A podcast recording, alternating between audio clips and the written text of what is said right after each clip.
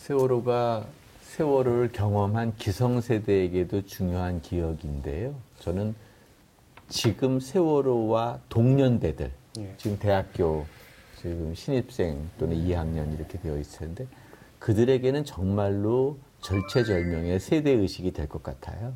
그, 그런 생각이고 그런 의미에서 청년 작가들 또는 그들이죠. 우리 대학생, 신입생들 그 작가들에게 뭐 당부하고 싶은 이야기 이런 게 있으실 것 같아요.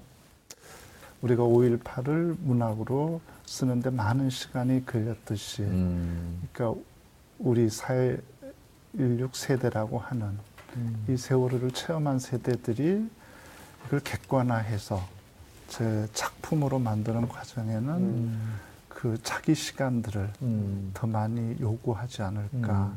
그러나 저는 분명히 아, 하나의 시대의 분기점이었고 음. 선생님 말씀하신 대로 한 시대를 음. 좌우할 근거이기 때문에 음. 아, 문학으로 반드시 재조명 될 거고 끊임없이 다른 각도로 재해석될 거라고 생각합니다. 그리고 네.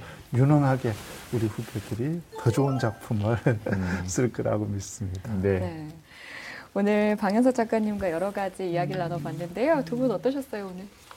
어, 저는 좀 가슴이 무겁기도 하고 네. 또 그러면서도 새로운 희망을 얘기했는데 아까 당부 네. 뭐 하기는 참 어려운데 오히려 그들이 더 많이 느끼고 있을 것이다. 그리고 앞으로 시간이 필요하다. 뭐 이런 말씀이 그래도 소명 의식을 갖고 체험한 그 세대에게 믿음을 주는 말씀이 아닌가 생각이 들어서 아 나도 그렇게 좀 여유 있게 대해야 되겠다라는 생각을 갖게 됐어요.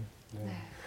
저는 그 문예비 평가 발터 베냐민이 역사에 대해 한 얘기가 떠오르더라고요. 음, 역사라는 건 다른 게 아니라 억압당한 자들이 빼앗긴 것들을 되찾아오는 거라고 음. 얘기해요. 근데 음. 저는 그게 역사뿐만 아니라 문학이 하고 있는 역할이기도 어, 하다고 보거든요. 그렇죠. 어, 방현석 작가님이 바로 그런 어, 인물을 맡아서 이렇게 좋은 책을 써주신 게 아닌가라는 생각을 하게 됐고요. 아, 그 바다를 보면서 또 어, 이 자리에서 느꼈던 여러 가지 감정들을 좀 떠올려 보려고 해요. 네. 저는 어, 오늘 좀 되게 죄송한 마음이 컸던 것 같아요. 아, 딸을 떠나보내는 것만으로도 너무 힘드셨을 텐데 어, 한국에서 보내는 시간 동안 우리 한국 사람들이 그분들한테 보냈던 눈빛 그리고 음.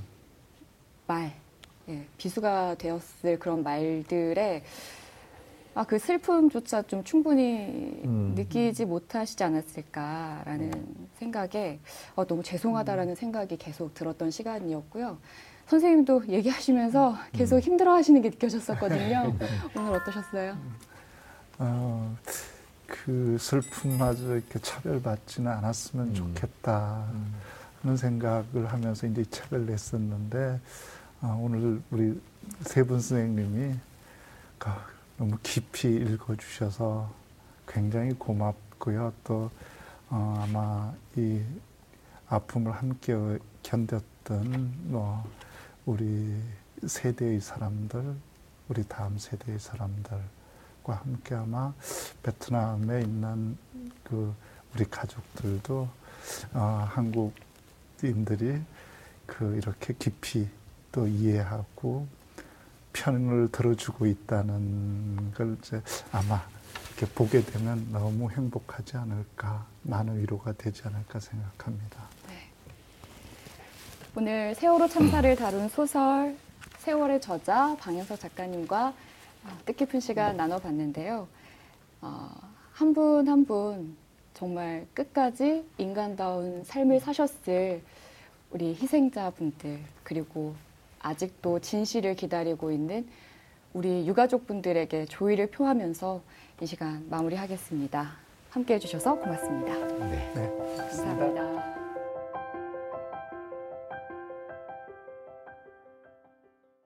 오늘 방송 좋았나요? 방송에 대한 응원 이렇게 표현해 주세요. 다운로드하기, 댓글 달기, 구독하기, 하트 주기. 더 좋은 방송을 위해 응원해 주세요.